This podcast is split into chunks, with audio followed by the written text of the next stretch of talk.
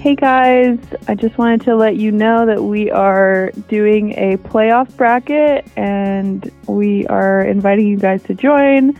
Um, you can check it out at dunk.town slash bracket. And the password to get in is cuties. That's C U T I E S. Um, and it'll just be for fun. So join us.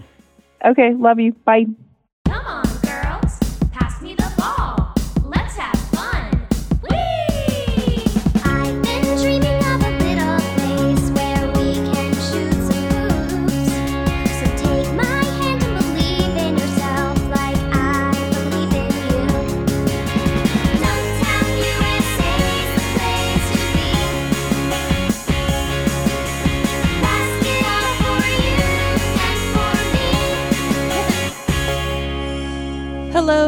Welcome to Dunktown, the podcast where we learn about basketball one game at a time.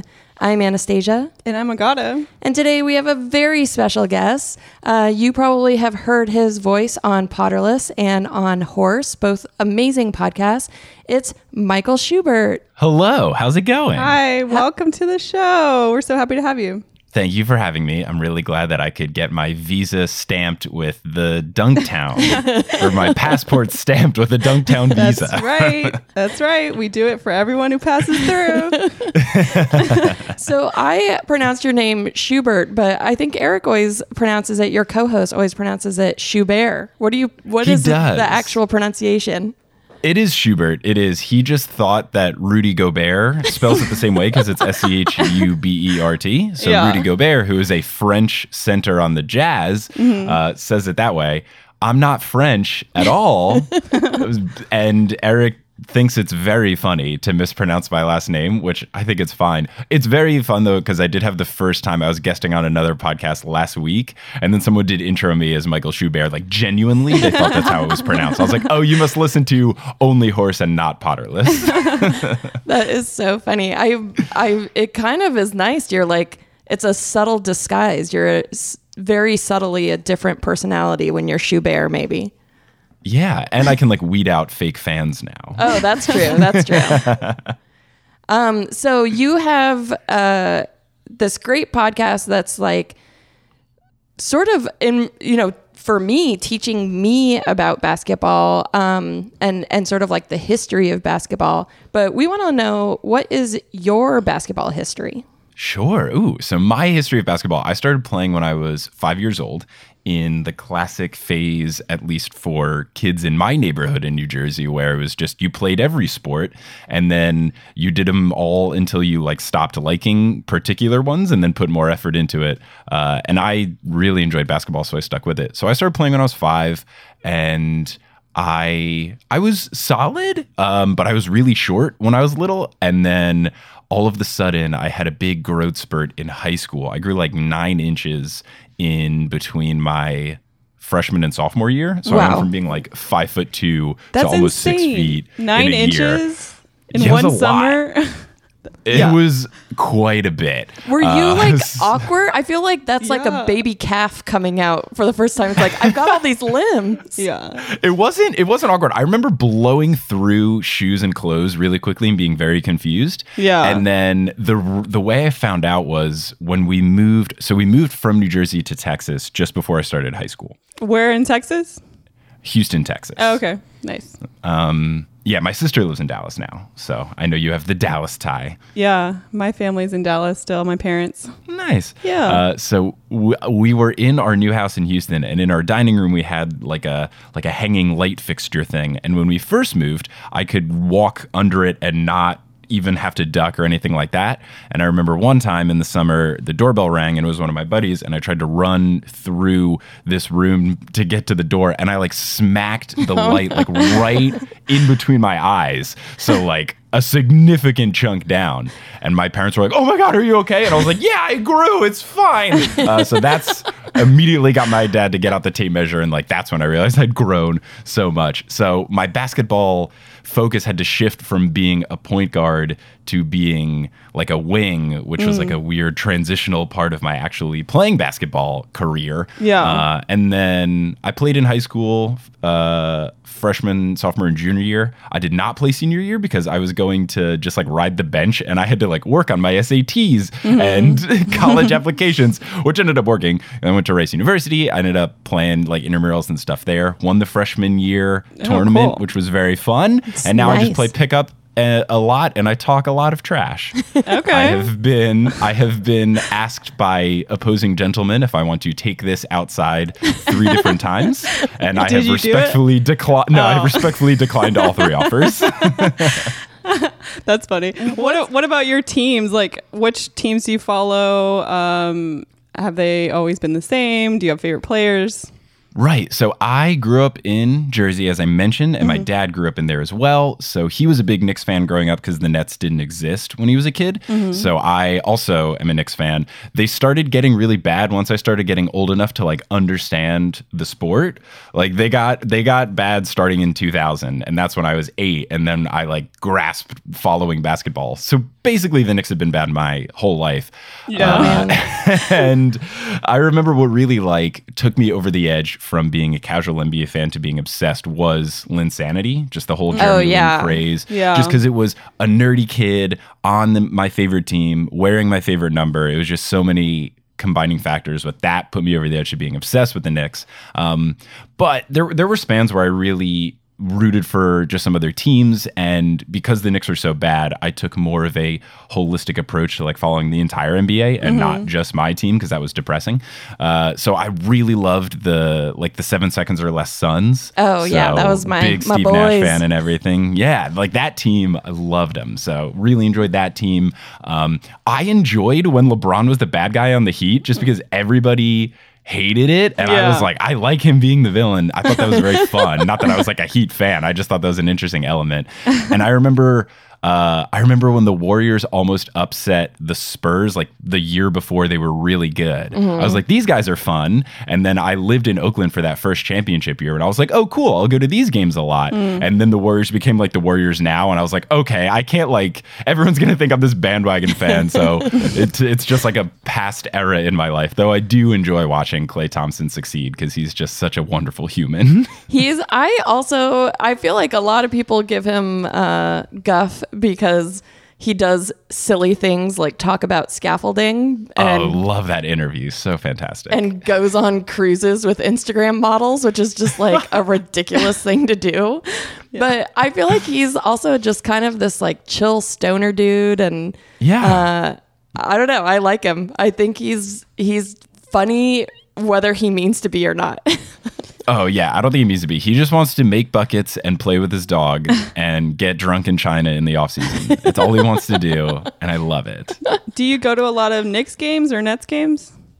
I go to a lot of Knicks games. Yeah, basically whenever the tickets are cheap, I'll go. So usually if they're playing a bad team, or if I convince my boss, which I did this year, uh, he was like, "We should do like a, a a team building outing," and he like offhandedly mentioned like, "Yeah, maybe we could go to a Knicks game," and I was like, "I'm holding you to it." So went to a Knicks game there. So yeah, I've been to like I've been to like five this year, and then I went to a Nets game, um, and then. I, I lived in Seattle before I moved out here to New York for two years, and that was rough having no NBA team. Oh, so yeah. I would I would find when like really good teams were coming on weekend games. Uh, so I like planned an entire trip to Portland when the Warriors were in town when I was living in Seattle to like make a whole weekend out of it. So I would find excuses to go, or like I got sent to Portland for work once when I was in Seattle, and they were like, "You can go any of the these first three weeks in March. Which week do you want to go to?" And I remember saying like, "I cannot go the first two weeks. I have a strict conflict." And uh, so they sent me the third week, and then my boss asked me, "He's like, what's this strict conflict that you can't go the first two weeks?" And I was like, "Oh, the the uh, the Blazers are playing away games those two weeks." and then the third week, I went when they were playing the Bucks, so I could see Giannis play. oh, amazing! I bet that was fun. it was wonderful. It was a great time. You know, so the Knicks play in Madison Square Garden. Is that right? They do. They do. So what are some what are some things you love about Madison Square Garden? What are some things you hate about Madison Square Garden?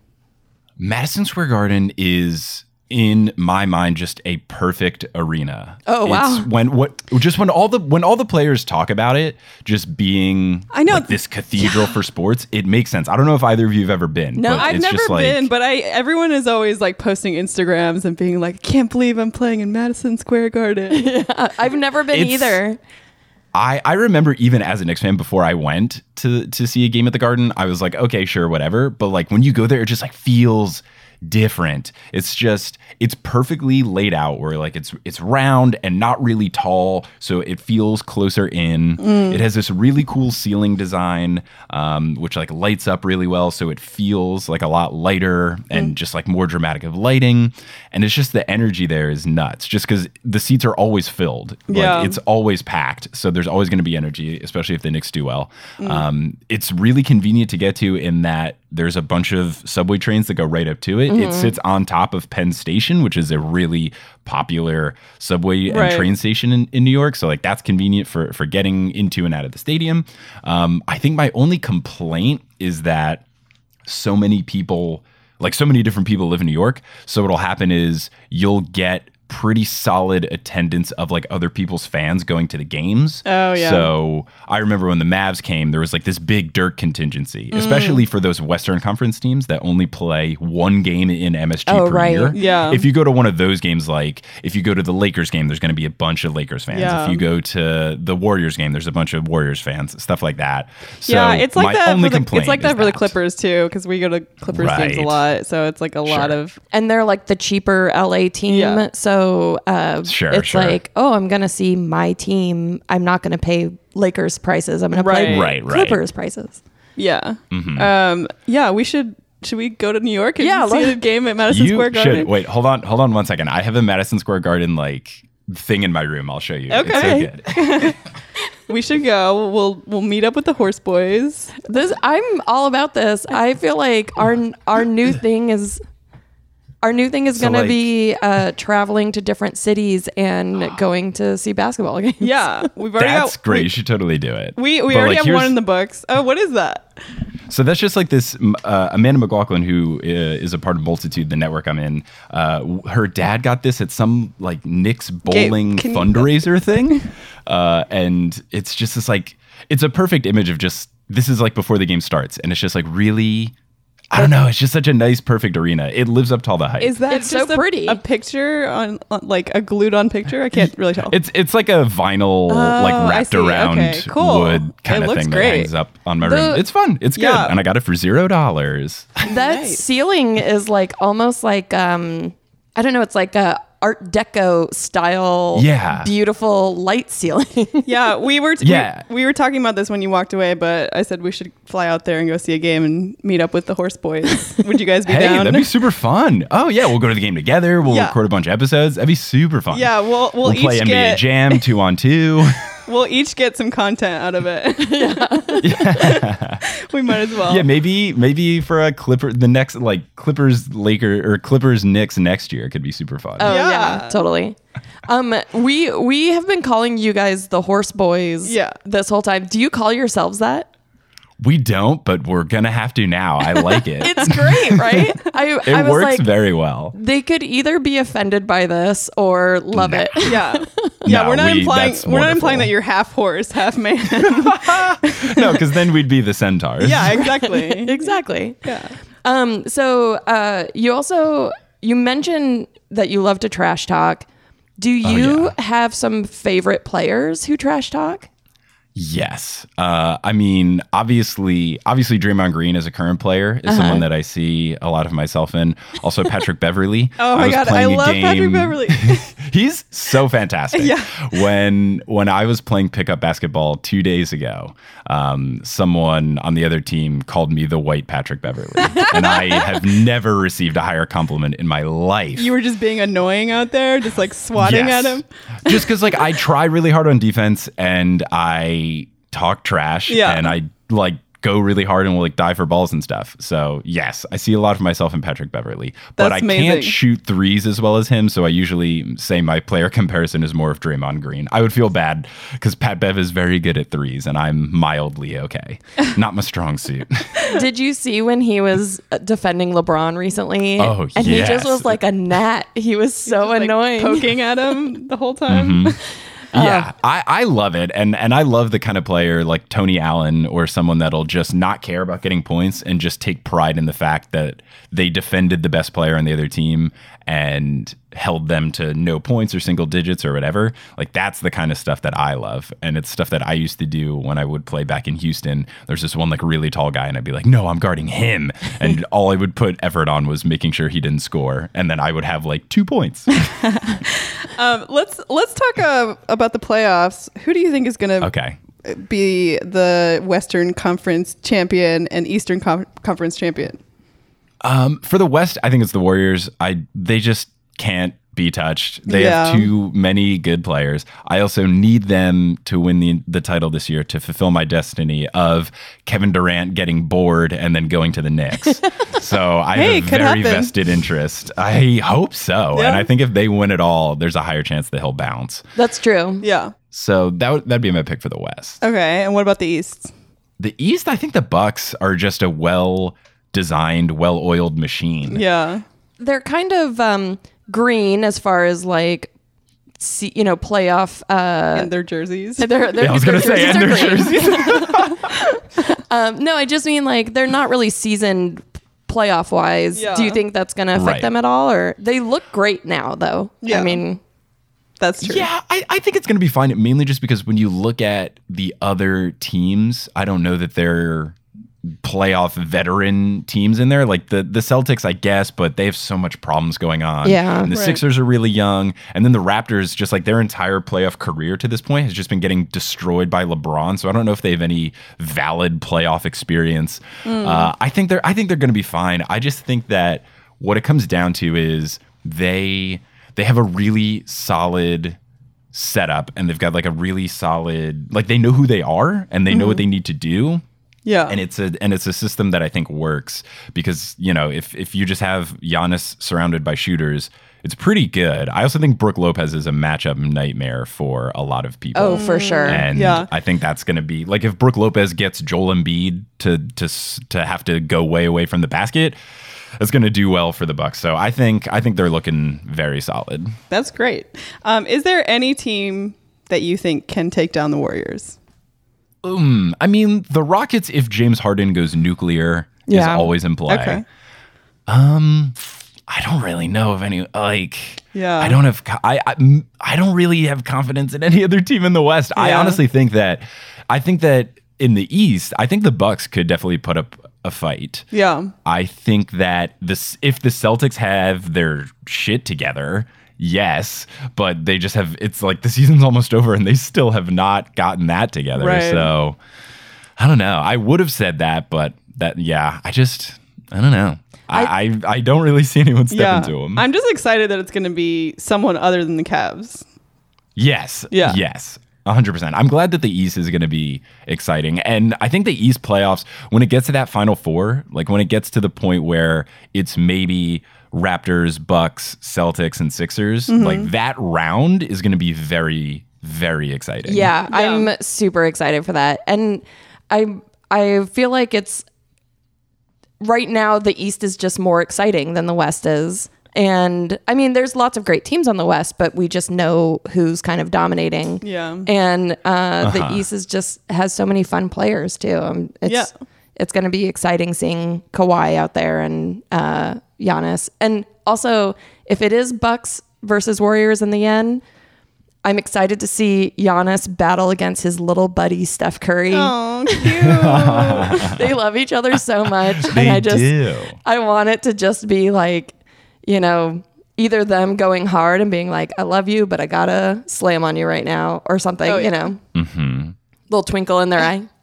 Yeah, it'll be really fun. I also think what's going to be fun is that I think the West and East playoffs will be interesting at different times, which will make my life as a playoff basketball watcher easier. Yeah. Because like I think the beginning rounds of the East are going to be very boring. Like it's very cute that the Nets and the Magic and the Heat are all fighting for the eight seed, but like all of those teams are going to get destroyed. Like the Pistons Right. are going to get murdered by whoever they face. Uh, so I think the first round of the West is actually going to be interesting, just because those are so tight that like the difference between the three seed and the eight seed is like nothing. Yeah. So like even if Oklahoma City's the eight seed, or if you know, like I don't have any confidence in Portland anymore with Nurkic down. Right. So I think like the first round of the West will be interesting, and the first round of the East will not. And then I think the second round of the East will be interesting, and I don't think the second round of the West will be interesting. Yeah. so I think it's gonna like go back and forth Yeah. between series being interesting and not at the same time, which will be very good for my sleep schedule. That's a good point. Um, us too, because we're trying to cover all of that. Yeah, we. I mean, we wow. Just we want to see the Clippers just you know make it as far as their train Yeah, can come on, little go. guy. I oh, what a good feel good story this year. Yeah, Gosh. yeah. They trade their best player and they're like, we're still good. I Also, absolutely stealing Zubac from the from the Lakers. Yeah. Incredible. Honestly, Oh, I they love it. yeah, they're amazing. We're big fans. It's just like they're so much fun to watch and They're and- scrappy you know, and- they're not obviously the obviously scrappiest team ever. Yeah, obviously they can't be the Warriors, but you know maybe they can. I mean, depending on the matchups, I guess we don't really know Yeah. how that's going to I shake mean, I out. c if you guys get if you get slotted against the Blazers, I could see that working very well for the Clippers just because the Blazers have lost their best post player. And look at the Blazers last year got freaking rocked by the Pelicans. So Oh, yeah. I think anything is possible. okay. So, um, I want to talk to you a little bit about your podcast. Um, and Sure. unfortunately, your co-host Eric couldn't be here um, He because he's not. sick. He's very sick. Uh, but feel um, better. How did how did you come up with the idea for this podcast and sort of like get it going? Right. So we started it. Uh, we, we had like talked about it jokingly, but when we really started thinking about doing it, it was me and Eric were at PodCon in Seattle, the first one. So like two years ago, like December of 2016.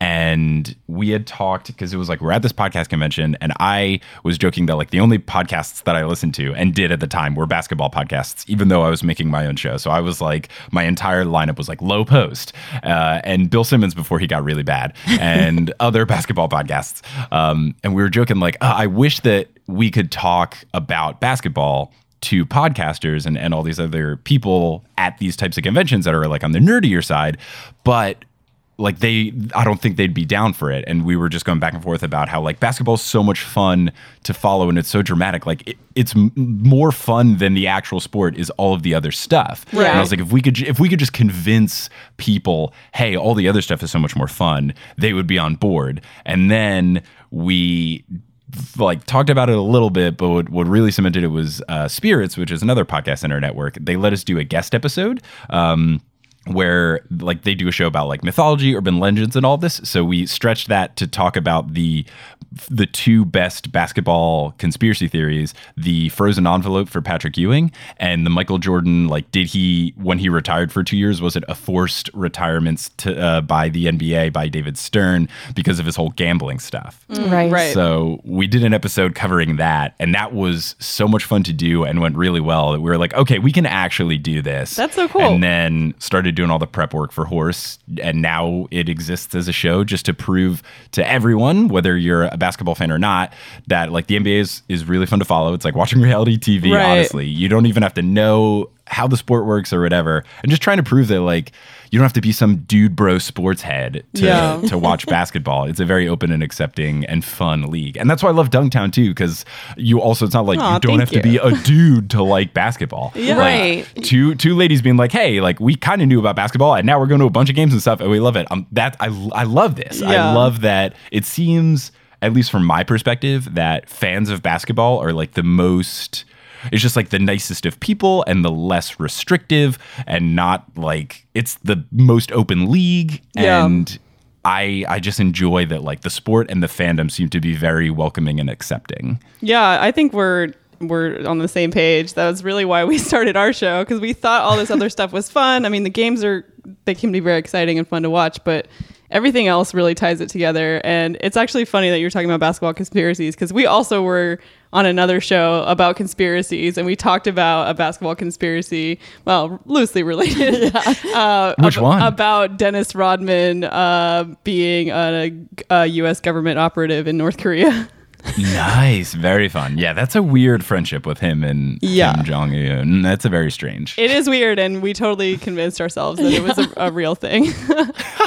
I love it. I we're, we're on our friend's show, uh, Lizard People, where they Oh, yeah nice, they nice. talk about all kinds of conspiracies. but yeah, we we like kind of were surprised that so many listeners of our show who would like email us or like tweet at us were saying like we don't like the sort of like bro stuff as well Right. and so it's really cool when you know basketball fans can get together and be like we're just gonna um, be excited and like you know Right. silly and kind of nerdy about this rather than being like Yeah. a big jock who's like wants to argue about things all the time. I think that's the other thing. Yeah, and we we really like make a point to talk about like you know toxic masculinity and like homophobia Totally. and like all this shit that comes up and and you know we see it because we're like looking at all this basketball stuff all day on the internet and we just see Yeah. like the reaction from people and we're like that's the part I don't like about being in this world and I think that a lot of people just don't address it because they're like you know they don't want to talk about feelings or they don't you know they want to look manly or whatever because it's a sports thing mm-hmm. but I, I think that like having people in uh like the players that are you know people look up to that are like more open about that kind of stuff are really kind of changing the tide on that and Yeah. I like that a lot Yeah, I think the NBA is really coming around to it. I mean, it started last season with Kevin Love and DeMar DeRozan talking more about mental health Yes. and mental wellness and and you know feeling depression and, and all that kind of stuff. Chris Bosh also as well. So that was good to to start that, especially being like stars in the NBA. Um, and then I think the NBA is, has done the best with in terms of like gay pride. I Yeah. remember when when Jason Collins came out, it was like very welcoming and accept and accepting. I think every team has a Pride Night. The Knicks had their Pride Night, uh, I think this past weekend against the Heat, um, and also just like the most recent stuff that's unfortunate, but thankfully the NBA's had the good responses when fans are saying racist stuff to the players, like they're banning these fans from going to the games. Like Yeah. the Jazz and the Celtics have now both like put bans on fans that they heard saying racist things or homophobic things to the players. Right. They're kicking them out of the stadium. So I really enjoy that the NBA is coming around to it. The league has been really solid. I mean, they kicked out Donald Sterling, Yeah. like doing a lot of good stuff to just not put up with it. It's, Yeah. it's been really good. We're um we're gonna continue our podcast uh with the WNBA once that season starts. And Oh, I yeah. I'm so stoked. you're a big Sue Bird fan, is that right? Yes. Oh, gosh. We love Sue Bird with all of our hearts. Sue, please come on our podcast. Oh well, she listens to our show, so. I'm just kidding. Play with my heart. Um, that's so cool though. I love hearing you you uh, talk about Sue Bird because honestly, she is so amazing. I love following her Mm-hmm. on Instagram. I love her relationship. I love. I mean, she's Oh, just yeah. she's awesome. She's absolutely wonderful. And I, I think my favorite thing, one of my favorite elements of the WNBA is all of the NBA players loving the WNBA and respecting the hell out of all of the women that play in that league. Right. I think it's the that's like the biggest weed out if you ever like want to see if a person is worth talking to or not. Just see if anyone thinks the WNBA is like bad. Yeah. Don't you do not give this person any of your time. like if they're like, oh, it's not fun to watch, or like, oh, they're worse, or if they think if some dude at an LA Fitness thinks he could play against someone from the WNBA, he is sorely mistaken. Yeah. Oh, gosh. those Yeah. those ladies can freaking hoop, and it is so much fun to watch. I mean, and it's it's so annoying to like even just look at comments and people just talking about like how they should be in the kitchen or whatever. It's like it's not even like Or people commenting funny. on their looks. That Yeah. drives me crazy. Yeah. Oh gosh, yeah. yeah. And of course, these these people making these comments are the most attractive humans Right, on of the face of the earth. or like the homophobia. Like Yeah. it's just like let them just play basketball. Also, Mm-hmm. enjoy watching them play basketball because they're Yeah. freaking good and They're so uh, good. Yeah, and fun to watch. So Yeah, I, I love that the WA, the WNBA is getting more and more respect. I love that players are really being vocal about it. I love that you have people like Shea Serrano becoming really big into the Las Vegas team Yeah. and that just like getting some fans, just like some internet buzz towards it. I just think the more and more rep and like the better representation that the WNBA can get can be great. And Sue Bird has said this on podcasts in the past where she's like, I think that one of the biggest problems in the WNBA is our marketing department. Like, what are we doing? Right. So I love that she isn't satisfied with it as well. And I'm, I hope that it just continues to get more notoriety and respect and, mm, you know, just like a better appreciation for what is an amazing and criminally underrated league. Right. And and you know, Sue, if you're listening, you always have a seat at the table at Dunktown and, a horse. you have two seats always available. And uh, it's great that like Connecticut and Seattle have WNBA teams that where they don't have NBA teams, and the Mm-hmm. they have like so much support. I love seeing Oh, stuff like that where it's like when you talk to people from Connecticut, they're like insane about their WNBA NBA team. That's It's awesome. Very fun. Mm-hmm. Oh, Seattle absolutely loves the Storm. I went to a finals game and it was ridiculous. Like it was mob. There's so many people around. The parade was huge Oh my and God. incredibly well attended. Seattle very much appreciates the Storm, which makes my heart very happy. That's great. We're about to go to a Sparks game in in June. We're excited. Yeah. I've never Nice. I've never been to an M- WNBA game before. Me neither. It'll be so much fun. They're great. They're just so fun and wholesome. I went to two at the Storm last year, and they just did so many fan giveaways. Like they gave out so much free stuff. It was great. Oh I got like a twenty dollar gift card to a coffee shop.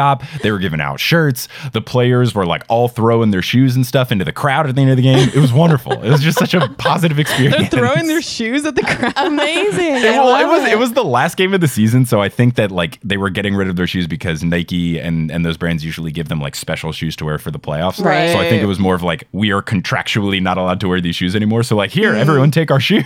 Yeah. but it was dope. They did so many giveaways. I loved it. Amazing. Well, that's cool. We're al- we, we're always just trying to grab a T-shirt out of the air at an NBA games. Yes. We've never caught anything. Yeah, Like, we went to Oh, we went to a game there. yesterday, and it, like it was really like the guy right next to us had it in his hand. The people at the end of the row. Someday it'll be us. the t-shirts It'll were just happen. raining around us and we just couldn't get our hands on them.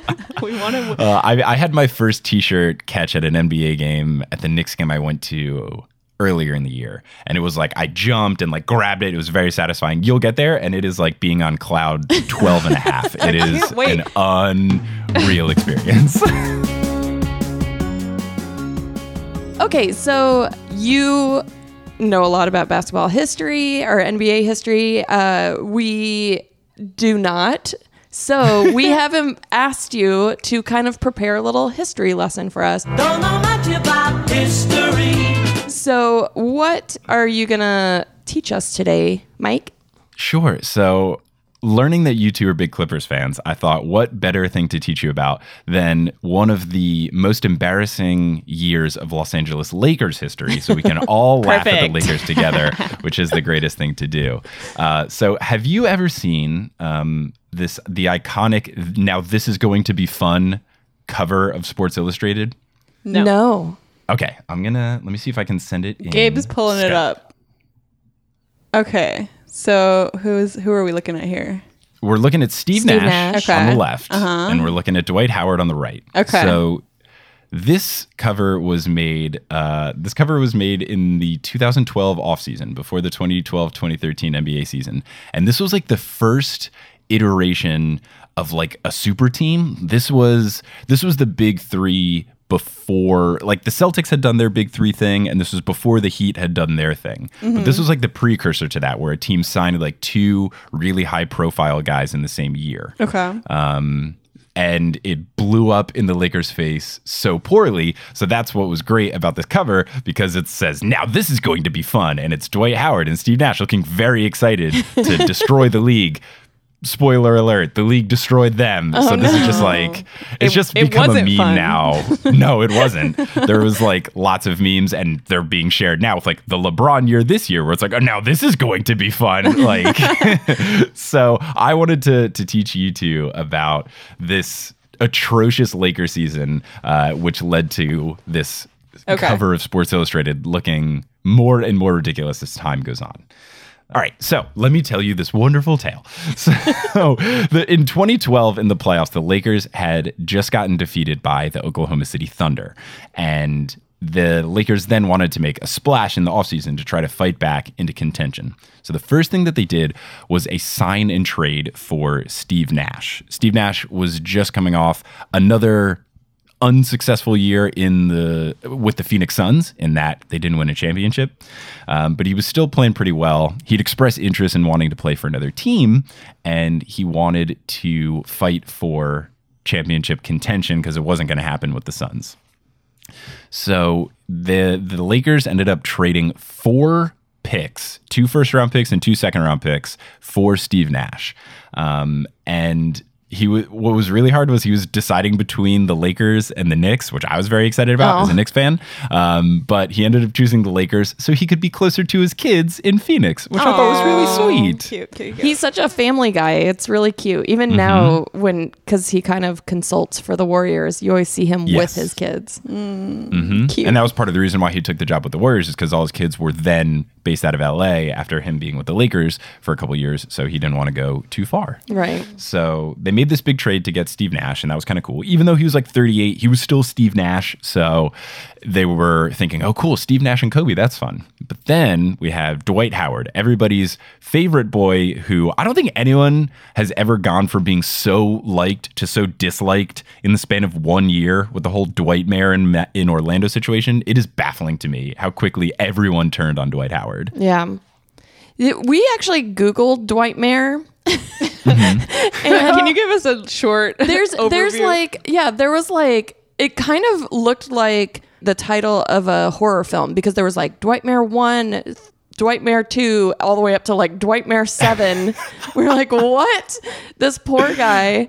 Okay, so Dwight Howard was on the Orlando Magic, and he was very good at basketball.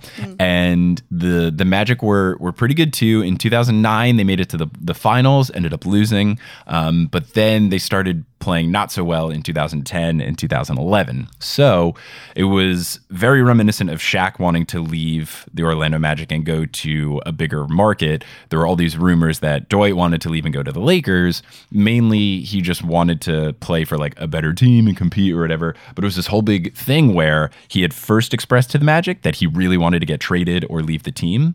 But then like the day before his deadline to sign like a one year contract extension, his player option, there was this whole big thing where he like wasn't going to do it and he wasn't going to sign it but then the magic won some game really dramatically and on the team plane back home they had all of his favorite candy on the plane and he credited those two things in conjunction as him going back and deciding to sign the one year contract extension which was a whole nightmare because it was this guy who like very publicly for a year was like i don't like this team. I don't want to be in this team. And he's like That's just so kidding. I'm going to be on this team for another year. It was wild Is that going to be Anthony Davis? Who knows? The Anthony Davis thing is also bonkers. We'll have to see. Uh, but yeah, Dwightmare is a whole nother thing. I love that he has a favorite candy though. yeah. I wonder Uh-huh. what, what was the candy? Do you remember? I want to say it was it was either Skittles or M and M's. It was one of the two. But Dwight Howard is like he had a notorious like candy addiction where he would mm. eat it all of the time. Wow. Get in line, buddy. Agata loves candy. That's true. so he the this whole Dwightmare thing had lingered into the next year, and basically a year after doing this whole thing where he was like, "I don't want to be on the team." Just kidding, I'm assigned an extension. A year later, he was like, "Remember that time I didn't want to be in the team anymore? I still don't want to be on the team." So they were Yeah. then trading him, and there was Oh. this ridiculous trade to get him onto the Lakers with one year left on his contract. It involved four teams and it was absolutely nuts. Basically, Orlando ended up getting a bunch of picks from a couple teams. The Lakers ended up getting Dwight Howard. And Philadelphia ended up getting a couple picks as well as Jason Richardson. Um, a big part of the trade also was the 76ers sending Andre Iguodala to the Denver Nuggets at the time. And Andre Iguodala was like really solid at that point. He was in probably like the prime of his career, even though now with the Warriors he's had so much success. And I found this great quote on Twitter right after it happened. Andre Iguodala tweeted, "quote I know my best basketball is ahead of me," which is a really great call your shot because now he's won two NBA championships. Yeah. or he was right. He's won three NBA championships and Finals MVP. Like Nostradamus, Andre Iguodala right here He with was a like very well Babe. Ruthing by like pointing to the you know stadium, right? exactly. Just like seven years early, but still, he was correct. Nice. so the Lakers now have Dwight Howard and Steve Nash, in addition to having Metta World Peace and Pau Gasol on their team. So this was something where the league This is pre-Kobe? was terrified. No, the Kobe's on the team too. Okay, Sorry, okay. I was. It was just an understatement. Kobe's on the team. so this is their whole roster. They've like a solid. It, like I remember as a basketball fan, I'm like the Lakers are going to go 82 and 0. Like they, it was. It was very much the vibe when the Heat came together, Mm-hmm. where people just thought they were going to destroy everyone. Yeah. But it did not go super well. So they the biggest problem was injuries. Like Dwight Howard had some back surgery. He had a mass removed from his back that he was on record saying, quote, looked like a raw chicken tender came out of my back. Oh my god! So that's a fun visual oh just to have, you know, uncooked chicken floating around in your back. what? I wonder if it was like his twin or something. Oh. He ate his twin He in it the in womb. the womb and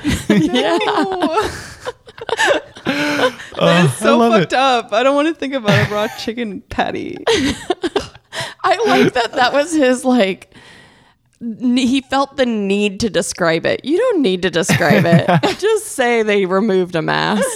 yeah, and and Ron Artest, or sorry, Metta World Peace at the time uh, said like uh, like later on was like if if he if people saw the photo that he showed me on his phone, everyone would have given him less grief for playing poorly. Oh, so apparently Metta World Peace thought it was really gross too.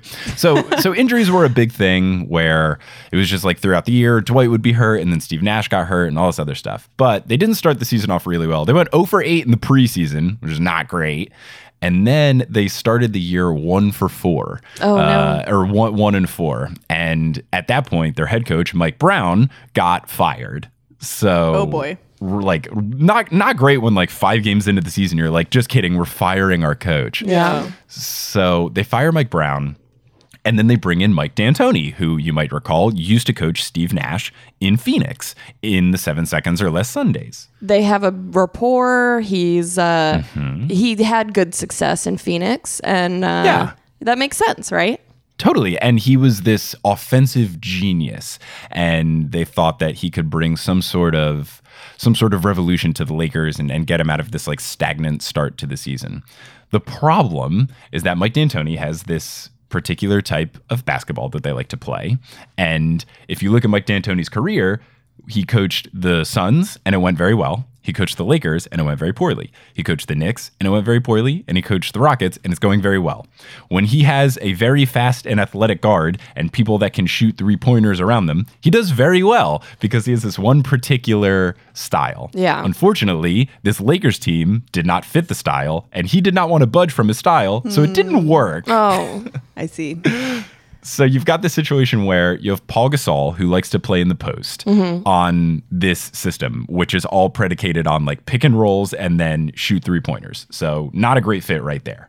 Then you have Steve Nash who wants to do a lot of pick and rolls, but Dwight Howard doesn't like doing pick and rolls. Just like historically, for some reason, Dwight Howard has played with Steve Nash and James Harden in his career, both people who are amazing in the pick and roll, and he refused to do it, Wow. which is just it's just so baffling. Like it's the pure stubborn thing where everyone's like, if you would just do this thing, you'd be so good. Right. But he doesn't want to do it.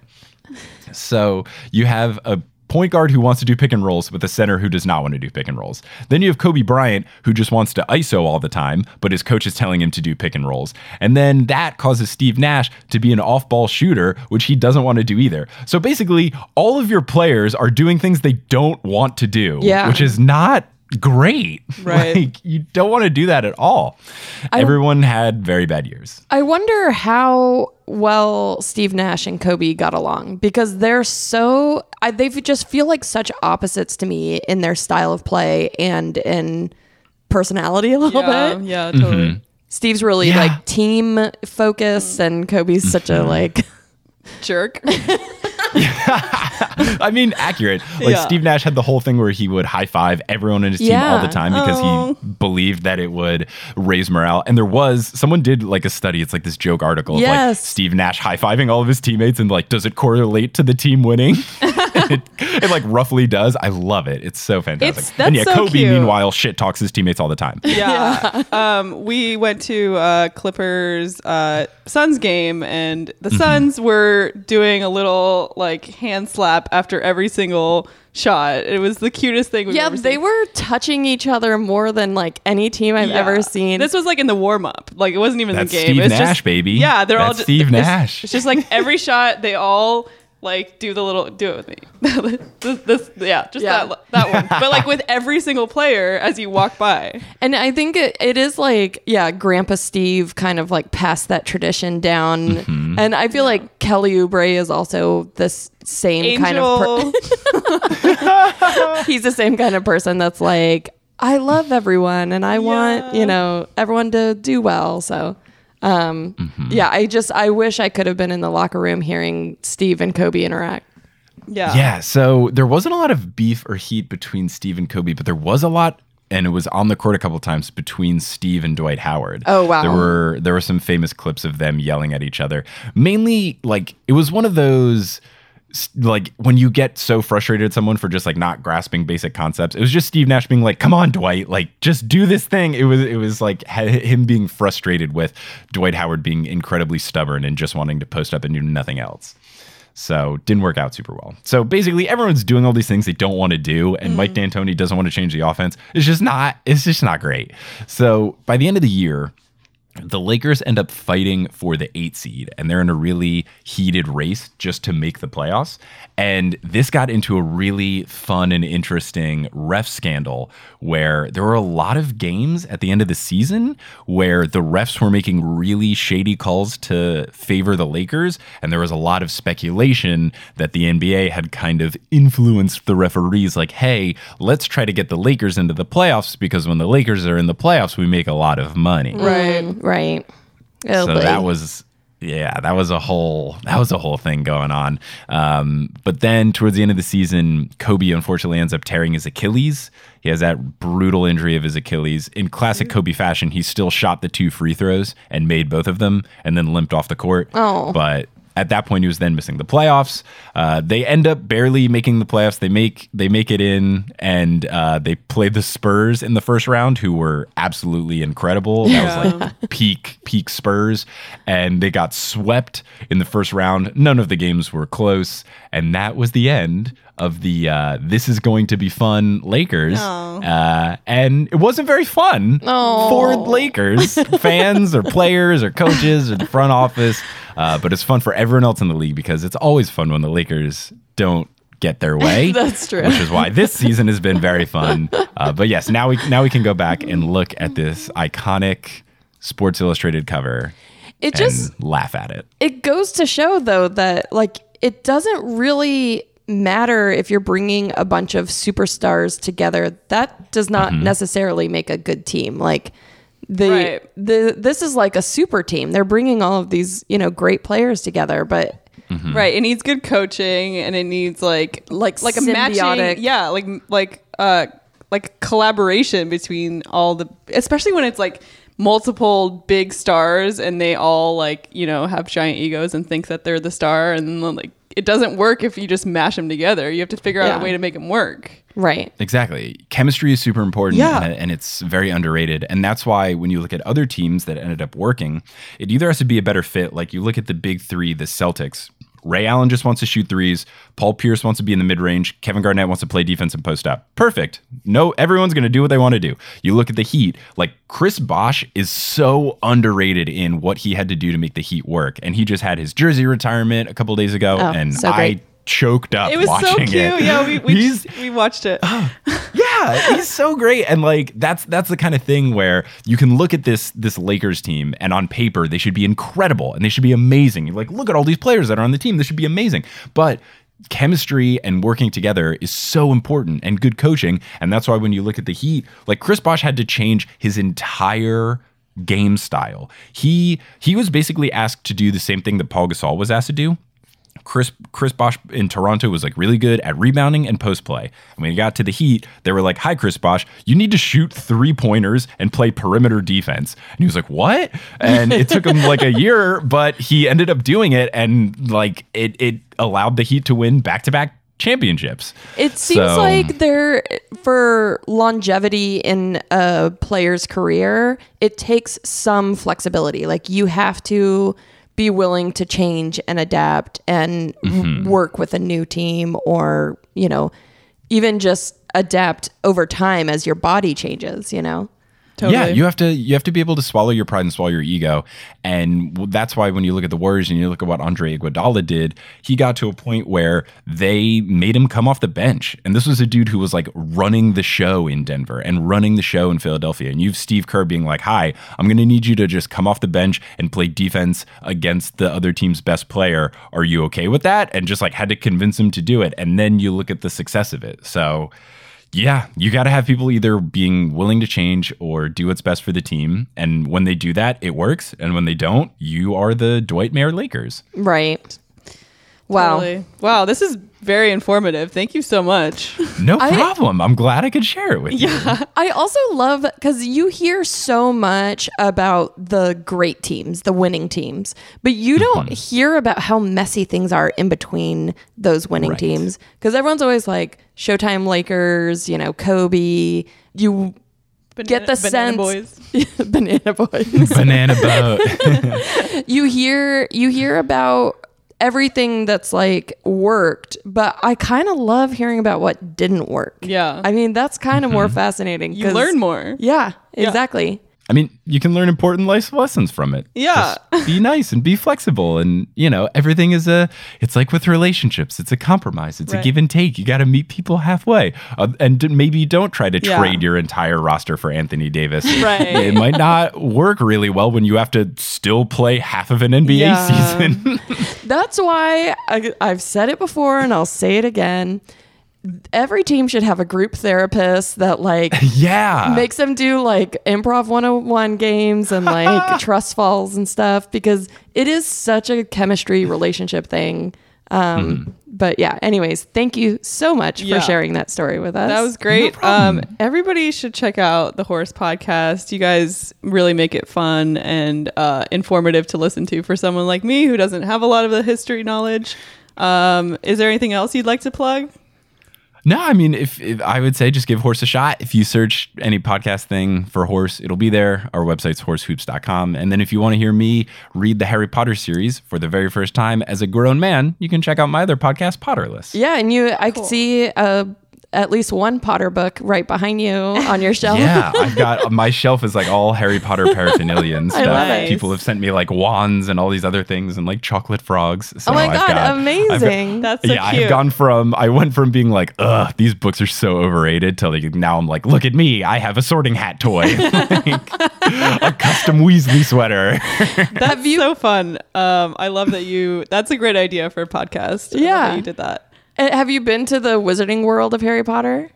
I have. I've been to both. Oh my very god! nice. That's part of the that's part of the plus of having a uh, a successful Harry Potter podcast is you can email these things and be like, "Hi, if you give me a free ticket, I will talk about your Oh, thing on my show." cool. And they were like, "Sure." So I, I did the Orlando one and the Los Angeles one, and I had a great time at both. Have you have you been to the studio tour in London? I have not, but Oh, it's my so plan my plan is I have a Patreon goal when uh when I hit a thousand to like do a whole trip to the UK and like do that and try to do a live show and do all this other stuff. So I'm very excited to see all of that too because I've seen dozens Yeah. of pictures of it and I'm supremely jealous. It is, yeah, it's very cool. I highly recommend it for anyone who gives a shit about Harry Potter. When did you do it? um, I went a couple years ago. So cool. Yeah, it was. Yeah, It's awesome. I Um, love Harry Potter and I haven't done anything. I feel like such a bad fan.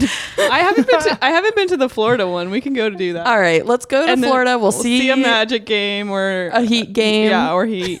We'll just travel both, yeah. travel around Florida doing basketball and uh, Harry Potter. yeah. cool. Sounds Um, like a perfect trip. I also really I like your uh, website. The horse website is very. Nice. Oh nice. yeah, all of your design stuff is so cool. the logo's great. Love it. Love it. Thank you. We put a lot of work into it. Allison Wakeman did all of our art. Kelly Beckman does all of our web design stuff. It is we were very smart and rather than trying to do it on our own, we got talented people to do it for us. Yes. Yeah. and I think it's worked out for the best. Yeah, that's awesome. We did the same thing. We had Yeah. amazing people. Uh, Andrea Tomingus, who did our design, and uh, Nice. Gabe, yeah, your design is also wonderful. producer Gabe made our website, which is amazing. Um, Yay, producer Gabe. yeah.